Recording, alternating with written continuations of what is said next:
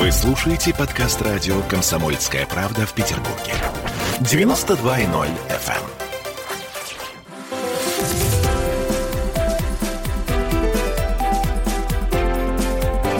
Антиполитика. 20 часов и 3 минуты, и мы начинаем разговор сегодня с легендарной личностью Максимом Шугалеем. Здравствуйте, Максим. Здравствуйте. Ну, э, на самом деле, программа называется «Антиполитика», а мы будем по большому счету говорить э, не столько о политике, не столько о социологии, хотя господин Шугалей, это прежде всего со- социолог, ученый, исследователь. Э, мы, наверное, будем говорить о жизни, о справедливости, вот а обо всем том, что происходит сейчас вокруг нас. Э, Значит, представление формальное, официальное. Максим Шугалей, социолог, глава Фонда защиты национальных ценностей. Э, Это тот самый Шугалей, если вдруг кто-то почему-то не знает этой истории, да, он почти два года провел в ливийской тюрьме. И человек, который стал прототипом биографического фильма «Шугалей», «Шугалей 1», 2, да, и, наверное, еще «Шугалей 3» выйдет скоро. Наверное. Наверное, да? В общем, такая интересная личность, неоднозначная. Давайте начинать общаться. Слушайте, я открыла ваш э, Facebook, и первый пост, который я увидела, что вы вернулись из очередной рабочей поездки по Африке. Господи, боже мой, зачем вас опять туда потянуло? Ну, на самом деле, континент очень интересный, и в плане социологии тоже, потому что сейчас э, в Африке идут большие процессы, и, скажем так, э, вот эта поездка была необходима именно в это время, несмотря на то, что сейчас очень большая занятость, и мне пришлось съездить.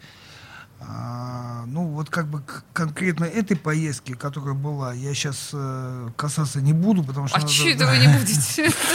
Вот, а надо Надо переварить? Надо переварить, да.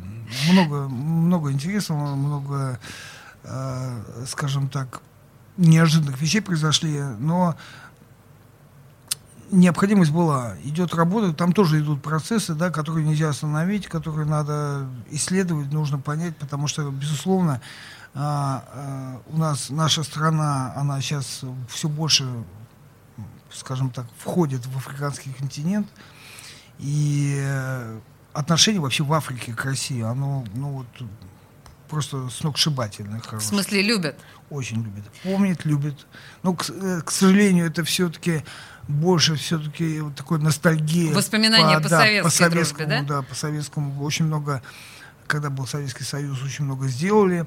Но русских воспринимают как таких вот сильных, добрых людей, которые всегда справедливы, кстати, очень. То есть э, они всегда помогут, выслушают, как бы сделают. Сейчас и накажут зло всегда, да. Максим сейчас э, специально педалирует слово справедливость, потому что этой теме у нас будет вообще отдельный разговор посвящен, но я все-таки я не хотела углуб- углубляться в тему Африки, потому что э, наверняка все знают, что Максим Шугалей э, будет участвовать в выборах, которые в сентябре, да, у нас состоятся. И, в общем, здесь работы полно, как мы понимаем. Э, партию Родина вы будете представлять, насколько я знаю. Но вы, тем не менее, в разгар, по сути дела, предвыборного периода, вы все-таки едете в Африку. Скажите мне, пожалуйста, в каком качестве Россия, а, на ваш взгляд, во-первых, входит в Африку? Почему она так необходима Африке? И почему российские социологи настолько необходимы в Африке, что вы готовы из родного города туда поехать? Ну, еще раз, это моя работа. Я работаю, поэтому а, бросить работу, к сожалению, пока не могу. Я, ко- конечно, сейчас все больше э, погружаюсь в местную политику, скажем так. Но есть вещи, которые, ну, ну, скажем так, остановить нельзя. Процессы были, они запущены, их надо заканчивать. И э, мы, скажем так, продолжаем какие-то исследования, которые на другое время было перенести невозможно. Ну, учитывая то, что вы действительно очень много времени проводите в Африке или занимаетесь ее проблемами, я спрошу вас напрямую, как африканист-африканиста. Э, Зачем Россия Африке и зачем Африка России? Ну, Африка — континент, который нуждается в помощи вообще в принципе. Они бы готовы были любую помощь получить. Единственное, надо понимать следующее, что одно дело давать помощь, когда ты хочешь помочь людям, да, ну, несмотря на то, что люди заходят с бизнесом, да, они зарабатывают на этом деньги, но все равно это в первую очередь как бы, ну, честное какое-то э, взаимовыгодное сотрудничество, да. А другое дело, когда ей, учитывая ее какие-то, ну, очень слабые во многом моменты, ну, нищих, скажем так, африканских стран, именно начинают манипулировать. И манипулируют до такой степени, что, в принципе, как бы Африка погружается в полный хаос. Причем это манипуляция не только Африкой, потому что мы понимаем, что вот эта куча иммигрантов во многих странах а, до 70% людей, причем это страны такие, как Нигерия, да, а там проживает 230 миллионов людей, э, ну, человек. человек. Надо понимать, угу. это ну, так приблизительно две России, да? Вот. И там 70% людей а, целью своей жизни, главным достижением, считают уехать из этой страны.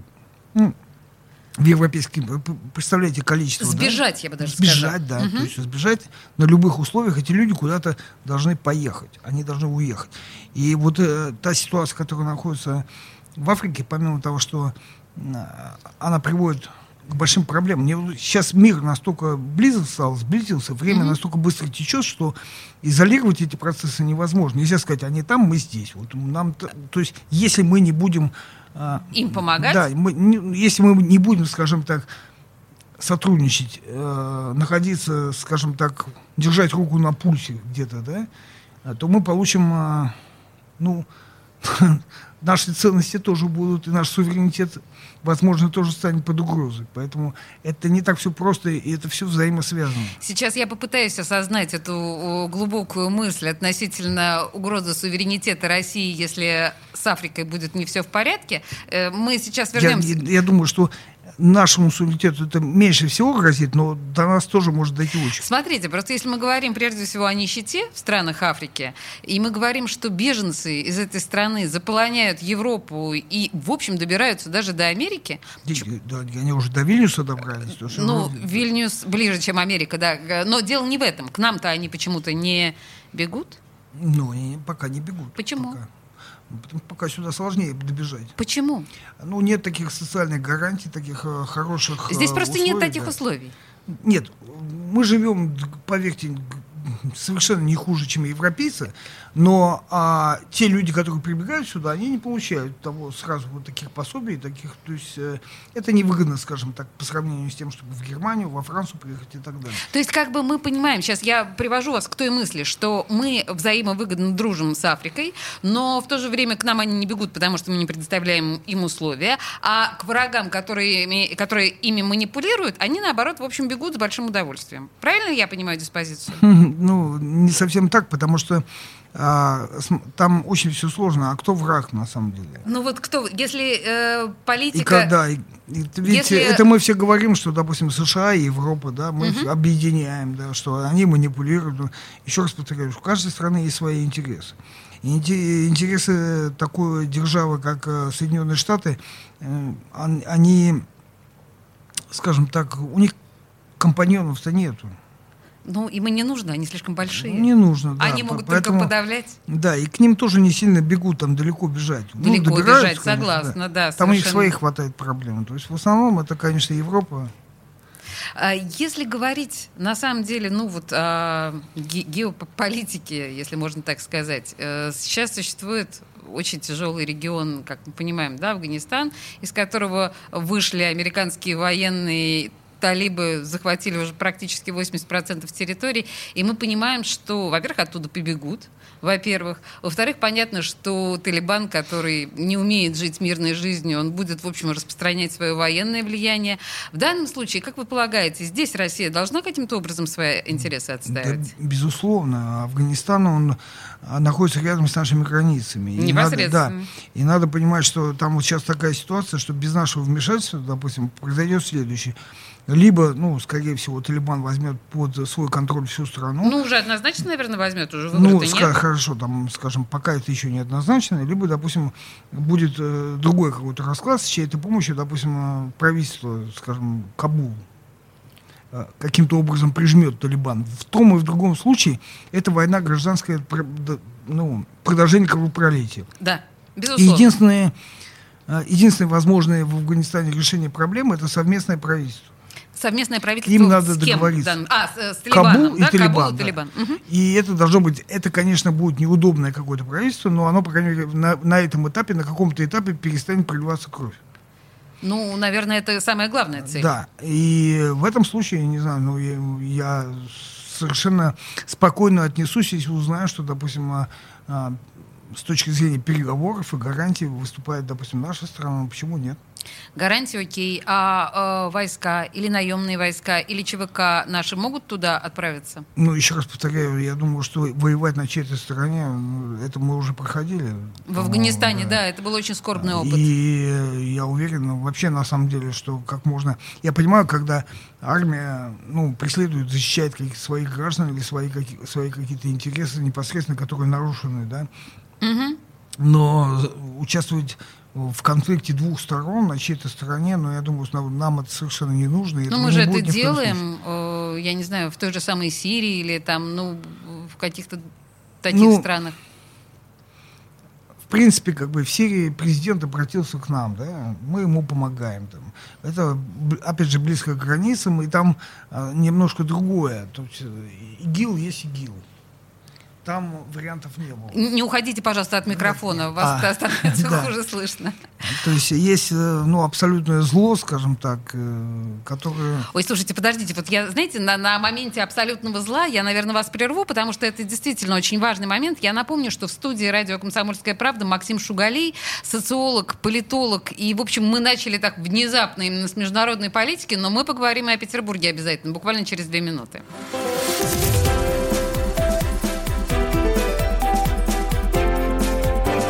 Антиполитика. Мы тут порт-ячейку организовали, «Бычью России» называется. Я секретарь, это мой актив. А вы кто такие? Он пришел на радио «Комсомольская правда». Каждый понедельник в 6 часов вечера Дмитрий Гоблин-Пучков с толком, расстановкой и старым добрым сарказмом обрисовывает слушателям обстановку в стране и мире – Руководитель этого шапито, массовик-затейник Зеленский, он никто. Это даже не петрушка, насаженный на руку. Гражданин Байден, который публично называет президента Российской Федерации убийцей, тоже как-то, на мой взгляд, немножко не в себе вызывают изумление коммунисты, которые стоят с монархистами, нацистами, гомосексуалистами. Вас-то что туда принесло?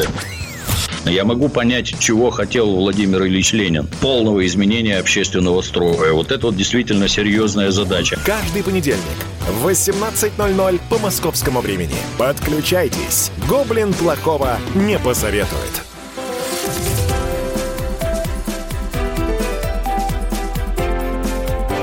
Антиполитика. 20 часов 16 минут. Мы продолжаем разговор с Максимом Шугалеем. Собственно, вот вся первая наша часть прошла под э, эгидой того, что Максим ну, во-первых, политолог такого мирового масштаба, скажем так, да, африканист, прекрасно знающий э, жизнь э, Африки и отлично разбирающийся в ситуации на Ближнем Востоке. Но скажите мне, пожалуйста, э, все-таки вы живете в Петербурге, и ваша основная, ну, скажем так, деятельность здесь, ваша семья здесь, ваши дети здесь. Вы пошли в политику здесь. На ваш взгляд, мы просто в предыдущей части остановились э, с вами на понятиях «безусловное зло», и справедливость. Вот на ваш взгляд, в Петербурге э, за что за первое нужно хвататься из соображений справедливости и борьбы со злом, безусловно? Извините, такой школьный вопрос. Ну, вы знаете, на самом деле, как бы, я думаю, что а, во-первых, власть должна быть доступна для людей. Диалог вы имеете в виду с властью? Да, диалог, но, знаете, диалог не тогда, когда власть хочет этого диалога, хочет показать этот диалог. А тогда человеку нужно, допустим, у человека востребован, а этот диалог ему должен быть предоставлен. То есть власть доступна для каждого человека. То есть если а, человек, допустим, там избирается по своему округу, или, допустим, это какая-то власть, э, скажем так, районная, скажем, администрация или так далее. То есть меня, допустим, поражает то, что у нас, допустим, есть там обозначенные какие-то горячей линии, горячей, ну, попробуйте дозвониться. Бог, Поп- да. Попробуйте туда позвонить и получить какой-то ответ. Звонишь, допустим, ну, я могу реально сказать, что я звонил на линию, там, обозначенную, там, ковид, допустим, да, задавал простые вопросы, простые абсолютно вопросы. И мне отвечали, обратитесь в вашу поликлинику. Я говорю, а вот э, там, допустим, когда делают там прививку вторую, пусть, это вам должны сказать в вашей поликлинике. Я сказал, хорошо, А какие документы надо, вот, э, э, допустим, чтобы приехать в Турцию? И мне знаете, что сказали? Позвоните в консульство Турции. То есть там приведите, ну, человек, который... А вы зачем? Вы горячая линия. Вы зачем созданы? На вас зачем деньги да, тратить? Ну, по сути, там даже есть специалисты, которые на все ответят. Опять же, там, попробуйте сейчас, я ну, не, не буду называть, э, попробуйте прийти сейчас в администрацию, да, в избирательную комиссию даже. Там сейчас ходят кандидаты, допустим, средства массовой информации, опять же, попробуйте прийти.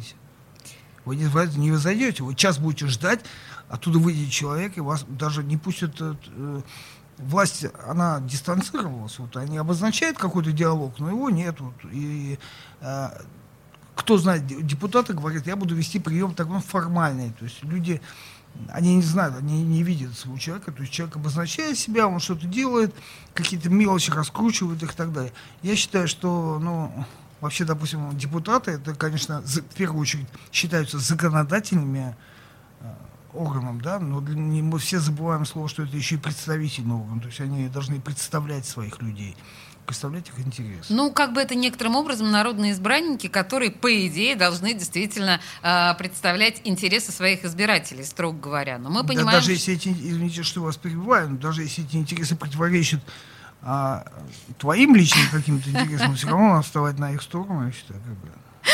Да, тут, кстати говоря, буквально сегодня появилось прелестное совершенно предложение сделать э, работу депутатов законодательного собрания э, как это сказать, общественные, в смысле не платить им зарплату. Ну, это нормально, то есть у нас наконец-то появится какая-то, я думаю, э, конкуренция, то есть люди, думаю, те, которые пришли туда за деньгами, они уйдут оттуда и наконец придут туда нормальные люди. Мне кажется, Значит, э, для наших слушателей по непроверенным, ну, более или менее проверенным данным там, на прошлый год, условно говоря, депутат законодательного собрания сейчас э, в Петербурге получает от 140 до 180 тысяч в месяц, депутат Государственной Думы получает 4 сотни в месяц, там, ну, мы не считаем всяких э, надбавок и поправок и прочее.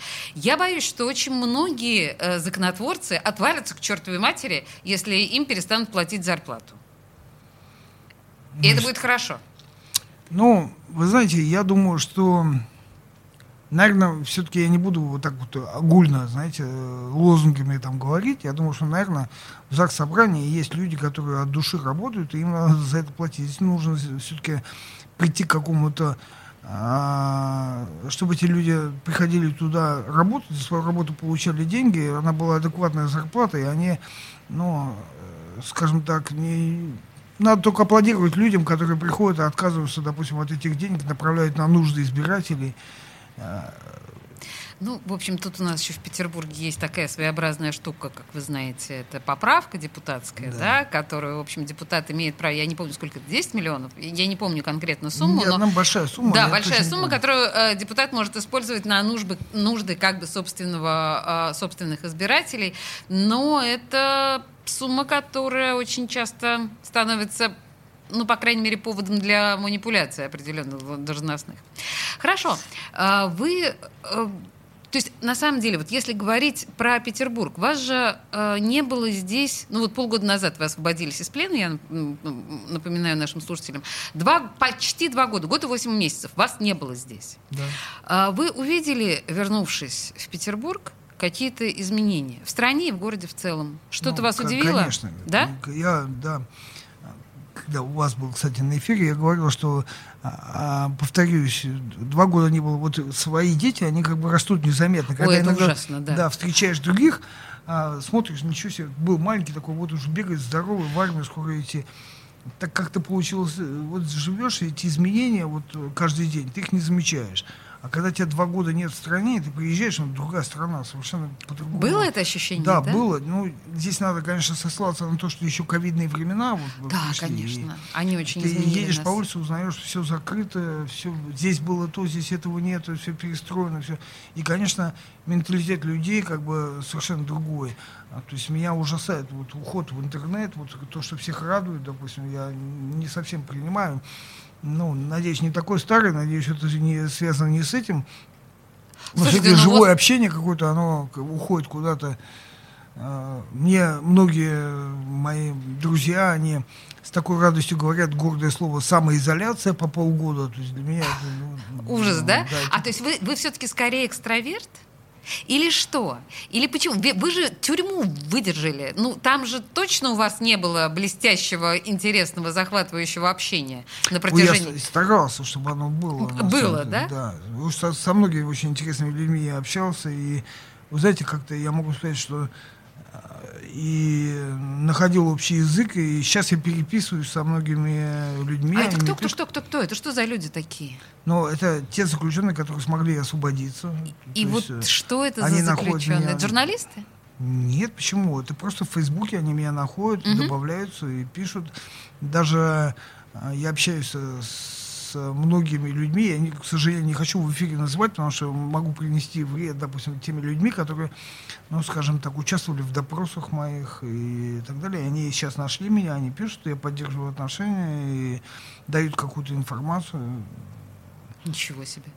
Нет, ну а надо, надо понимать, что люди, некоторые люди, которые вели ваши допросы, увидев э, российское кино, в котором вы являетесь э, практически Рэмбо, они так немножко, как бы это сказать по-русски, офигели и а удивились, кто у них сидит в тюрьме. Офигели, конечно, не от Рэмбо, они офигели, скажем, если уже извините за жаргонное слово, они, э, понимаете, э, вот такие лозунги, которые вот, ну, многие говорят, очень боюсь э, вот таких вот клише каких-то говорят, русские своих не бросают. А ведь давайте представим, на маленьком клочке, а, скажем так, земли, тесная тюрьма, и там находится 4,5 тысячи человек.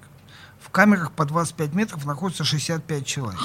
Какой и ужас. вот, да, по очереди спят. Причем даже сесть нельзя. То есть э, спит человек, он встает, ты ложишься спать а, по два часа там 12 часов, то есть 6 часов один спит, 6 часов другой. И там около, из этих 4,5 тысяч, около полутора тысяч иностранцев. Это люди, которые не, ну, по тем или иным причинам, честно или нечестно, справедливо или несправедливо, опять же, туда посажены. А одно дело справедливо или несправедливо, они схвачены туда. Другое дело, что они содержатся явно в несправедливых и нечеловеческих условиях.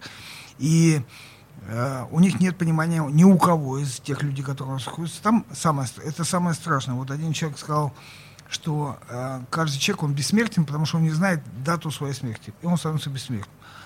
А там люди, все люди, они не знают дату своего освобождения, она неизвестна никому. То есть люди, которым дали там по два года, их там суды, там, они сидят уже шесть лет, и не могут спросить, когда его выпустят вот понимание, что ты сидишь, и когда ты выйдешь, ты не знаешь, это получается твой срок пожизненный. Вот да. состояние пожизненного срока.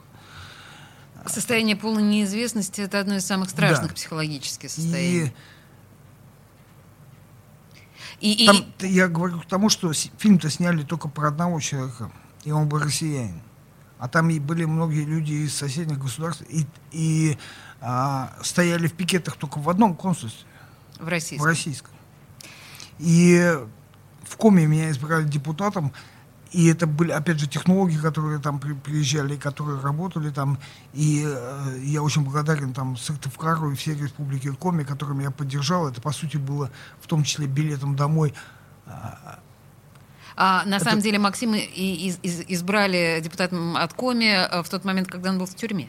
Ну, да. Ну так, на секундочку, это абсолютно абсурдная ситуация. И я могу сказать, что, ну, даже те, кто проводил допрос, они меня вызывали, показывали на, ну, вот эти вот, э, скажем так, сюжеты из фильма, я тогда не знал об этом. Я, я вас остановлю на секунду, Максим, извините, да, и говорили, а, можно вас с вами селфануться? А, тут герой из России, целый Максим Шугалей. Ну, Максим, сож... подождите, у нас на, на самом деле сейчас новости, буквально через три минуты мы вернемся к нашему разговору.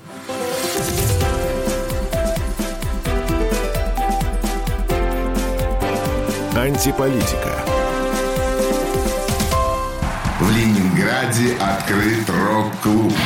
Рок-н-ролл жив пошли на работу к Борису Борисовичу Гребенщикову, и Борис Борисович сторожил эту баню. Первые рок-группы. Я говорю, а дай мне кассетку послушать. А я тебе, говорит, сейчас спою. И вот, видите, Цой мне одному, он мне поет все. Восьмиклассницу, гуляю. И меня уже так вставило. Первые фестивали. И там, и там был сидячий зал, и там, и там было жюри. Более того, жюри выдавало всякие грамоты и дипломы, которые впоследствии по жизни могли очень даже пригодиться. И настоящий драйв 80-х. Часто это заканчивалось все визитом в милицию. Легенды и мифы Ленинградского рок-клуба. Каждую субботу в 21.00 на радио «Комсомольская правда» в Петербурге.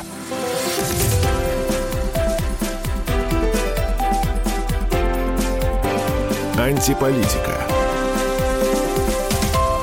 А мы продолжаем разговор с Максимом Шугалеем. Мы так, ну, ну просто на невероятно интересном моменте остановились в предыдущей части, потому что Максим ну, я не знаю, может быть, я такая темная, но для меня неожиданные вещи, э, которые вот прозвучали от вас про э, ливийскую тюрьму, и то, что вы там проводили время в камере одиночки, одиночки очень долгое время, и то, что у вас в итоге огромное количество друзей, после этого включая ваших э, охранников, допросник, как это правильно сказать, ваших полицаев. Ну, скажем так... Э... Они стали вашими друзьями на Фейсбуке. Но друзья в Фейсбуке, это не значит это друзья не в жизни. значит друзья, да. конечно, и тем не менее. Слушайте, я с трудом себе могу представить, чтобы я кого-то зафрендила из тех, кто был моим надзорщиком, э, надсмотрщиком. А, да, и вы сказали также, что, вернувшись сюда после двух лет отсутствия, вы поняли, что что, в общем, этот мир несколько изменился. Знаете что, я хотела вам предложить, у нас осталась с вами последняя часть, хотела бы предложить вам поговорить о таких самых установочных вещах. А, о справедливости и о патриотизме. Оба эти слова а, достаточно затерты. Они вызывают некоторым образом отторжение. И это понятно почему. Потому что ими спекулировали слишком много. В вашем представлении, вот если говорить о патриотизме, ведь ваш фонд — это прежде всего фонд для патриотов. Патриотизм — это что? Любовь к родине, ну, это понятно, но, но наверное, что-то еще. Фонд защиты, пока Максим думает, фонд защиты национальных ценностей называется фонд, э, которым э, Шугалей является главой. Угу. А ведь э, наша страна, наше государство, да, оно же, скажем так, не вчера организовалось, да, то есть оно имеет э, очень большую историю. Эта история воспитала, не, ну, скажем так, вот нынешнее поколение людей. Постепенно все, все равно все это впитано. Mm-hmm. Я уверен в том, что э, вот попытка, скажем, изменить нас сейчас и насильственная, ну, скажем так, попытка. Причем попытка, ну, понятно, вот наше поколение, более старшее, еще да, чуть-чуть помоложе, но это вообще бесполезно. Именно через молодежь попытка вот идет mm-hmm. сейчас. А это, скажем, попытка захвата страны. Потому что люди, которые теряют свои а, ну, истинные ценности национальные, да, это когда страна их теряет, она теряет суверенитет. Так, я поняла сейчас, э, что вы имеете в виду. А как... поэтому я, безусловно, считаю, что вот э, к, скажем, фразе патриотизм это любовь к родине а, более, более общая, ну, самая емкая фраза, ее, ну, как, можно, можно, конечно, говорить, что она замыленная, да, но, скажем так, здесь можно, можно опять же говорить, что такое любовь, да, но если ты любишь свою страну, любишь э, мир, в котором ты живешь, есть понимание у каждого, конечно, своя родина, что он понимает, вкладывает в это понятие. А, но что делать, Максим, в ситуации, когда... Э, почему мы говорим, что патриотизм на самом деле себя... Что это доверие к этому слову некоторым образом подорвано. А, во-первых, ну, например, да, потому что мы видим там малолетних детей, которых одевают в военную форму и заставляют их э, там чувствовать себя солдатами э, войны, которую не хотелось бы, чтобы вообще в маленькие головки каким-то образом да, э, попадала. Э, и вот еще куча вот таких перегибов, которые вызывают напряжение у здравомыслящих людей. Или вы не согласны со мной? Я не очень согласен, потому что я считаю, что ведь откуда у молодых людей а, возникает, допустим, вот, э, ш- я, я не понимаю, немножко не понял, а что значит одевают на людей форму? Вы имеете Маленьких возраст? детей, ну, 4-5 А, ну лет. здесь, да, я согласен, что, наверное, это перегиб все-таки, да. Хотя, я думаю, четырехлетнему ребенку как бы одеть какие-то, не знаю, там вещи военные, может быть, если он сам это хочет, ну почему нет. А, просто здесь э, последнее время очень сильно ушло функция воспитания государства, идеология какая-то, да, она ушла из школы, из всего, то есть мы в 91 году, там, в 90-х годах от этого дистанцировались, ушли, а ниша не бывает свободной, то есть ее, безусловно, заполняют очень быстро. И э, вырастает целое поколение. Ну, знаете, вот, честно говоря, мы сейчас уходим в ту сторону, которую ну, говорить и не хочется сильно, потому что, ну, это очи- для меня это очевидно, многие люди как бы с этим не согласятся, но действительно вырастает поколение без ценностей, без... э, а ценности нужны человеку. Ну, человеку все равно на что-то надо опираться. И э, мы видим, что их заполняют очень быстро. Просто, ну, если мы говорим о традиционных ценностях, обычно они включают в себя, там, ну, условно говоря, религию, да, условно говоря, там, представление о каких-то там своих правах и обязанностях, и вот это вот все. у меня складывается ощущение, что ну, сейчас вот все вот эти понятия, даже вот эти три, которые я перечислила, они несколько искажены э, в сознании нашего человека. Я сейчас не имею в виду ни молодого, ни, ни взрослого. И права, и обязанности, и там какие-то религиозные воззрения, и даже взгляды на собственную историю. Все это искажено в определенном смысле. Почему так, я не знаю. И можно ли это исправить? Это можно исправить, но ну, вот здесь и просто для того, чтобы у людей появилось, а, ну, скажем так, общее какое-то отношение у большинства людей, общее отношение к, к нашей истории, к нашему, скажем так, что они должны, что они обязаны, скажем, к нашей религии, Мгм. ну, д- государство должно быть определиться в первую очередь. Должно наше государство, вот я еще раз повторюсь эту фразу, что такое государство, да, то есть есть определенный а, набор чиновников, которые за это отвечают. И в конце концов надо сказать, что вот это вот надо делать так, это надо делать так, это надо делать так. Вот мы спускаем в школы вот эту программу, она не должна меняться, скажем так, да, у людей должен оставаться люфт на свое восприятие как бы мира, то есть мы не будем навязывать какие-то вещи, но есть истинные столбы, скажем так, на котором а, мы воспитываем наше поколение, воспитываем наших детей, мы объясняем, почему это так. Правильно ли я вас понимаю, что вы, в принципе, за вот этот вот единый исторический учебник, единую историческую программу, и это часть патриотического воспитания? Я считаю, да, есть. Но, знаете, учебник, вот, э, опять же, учебник, может быть, это есть какие-то вот четкие установки, которые должны быть, которые Мгм. должны быть приняты, они, я вплоть до закрепления в Конституции. Историч... Ну, то есть Да. единая история, да? Да, то есть есть вещи, которые они не могут с годами а, подвергаться, там, какие бы процессы ни шли, они... Сейчас же у нас, а, а, вы знаете, в Японии провели опрос среди молодежи, там, ну, 16-17, 70% уверены, что на Хиросиму сбросил бомбу я- Советский Союз. Да вы что? 70% молодежи в этом уверена. И это все очень быстро происходит. Вы серьезно? Да, и, и, э, если мы вот будем идти так, мы скоро забудем, кто такой Гитлер, да, кто, кто а, скажем так, победил в войне, там, кто, ну, это все Вы очень, знаете, это просто мгновенно Я, происходит. я- я специально уточняла у вас э, вот эти вот моменты по поводу единого исторического учебника, потому что буквально вчера появилось сообщение о том, что э, Путин назначил Мединского главой комиссии по историческому просвещению. И все бы ничего, хотя мы, в общем, знаем, что Мединский не имеет исторического образования, у него э, образование журналистское изначально. Но в состав вот этой комиссии войдут представители МИДа, Совбеза, ФСБ, МВД, Следственного комитета и других ведомств. Это пишет РБК. А, то есть у меня сразу возникает ощущение, что если я, ну, предположим, сомневаюсь в тех же самых 28 памфиловцах, то мной займется Следственный комитет. А, справедливо ли это? Нет, если вы сомневаетесь в том, что есть, э, что все, что было 28 подмилосов, э, и вами займется Следственный комитет, это точно несправедливо. А, Но я надеюсь, этого не будет. Я тоже надеюсь. А, Да, я думаю, что у каждого человека может быть... Знаете, вот это вот вопрос, как... а, Ну, э, как сексуальная ориентация. Вот мне говорят, допустим, там многие геи, там лесбиянки нарушают своих права, там не надо нарушать. Э, вы можете жить э, своей жизнью, никто не говорит. Просто ну, это не ценно. Это можно, но это не является ценностью. Вы свободны, там, вступать в любые отношения, никто не запрещает, никто, просто не надо говорить, что это ценность. Если у нас западное общество учит, что для них сейчас ценность что каждый может там со времен, со времени детского сада определять свой пол, есть гормональные таблетки и так далее, там до 30 полов может быть, то мы говорим о том, что, ну, может быть, только не со школьной скамьи, с 18 лет определяйтесь, если что, что хотите, допустим, да, а, что не является наркотическими средствами.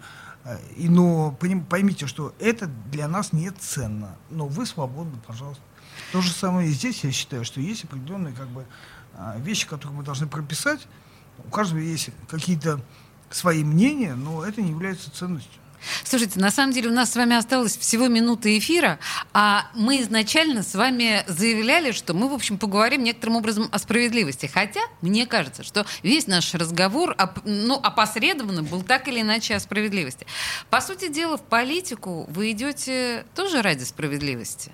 Ну, я постараюсь быстро ответить. Когда, скажем так, вернулся из плена, да, во мне произошли большие перемены, вот совершенно. Я вернулся немножко другим человеком, наверное, тем же самым, но все равно какие-то установки очень резко поменялись. Когда ты понимаешь, что твоя жизнь сейчас оборвется, ты об этом знаешь, это происходит неоднократно, ты себе очень много меняешь. Ты знаешь, как должна продолжаться твоя жизнь, если бы ты выжил. Ты выживаешь. И происходит переоценка да, ценностей определенным переоценка образом. очень сильная. И то есть, а, на самом деле, вот просто не осталось, к сожалению, времени. Я предлагаю нашим слушателям, просто если чего-то они не поняли или не узнали из нашего с вами разговора, во-первых, посмотрите фильмы «Шугалей» и «Шугалей 2», ну, просто вот, да, ради развития, общего развития. Ну и давайте будем следить за тем, как будет проистекать жизнь Максима Шугалея, социолога и главы Фонда защиты национальных ценностей. Максим, спасибо большое, что спасибо пришли к нам вам, в студию. Да, с вами очень уютно здесь, хорошо.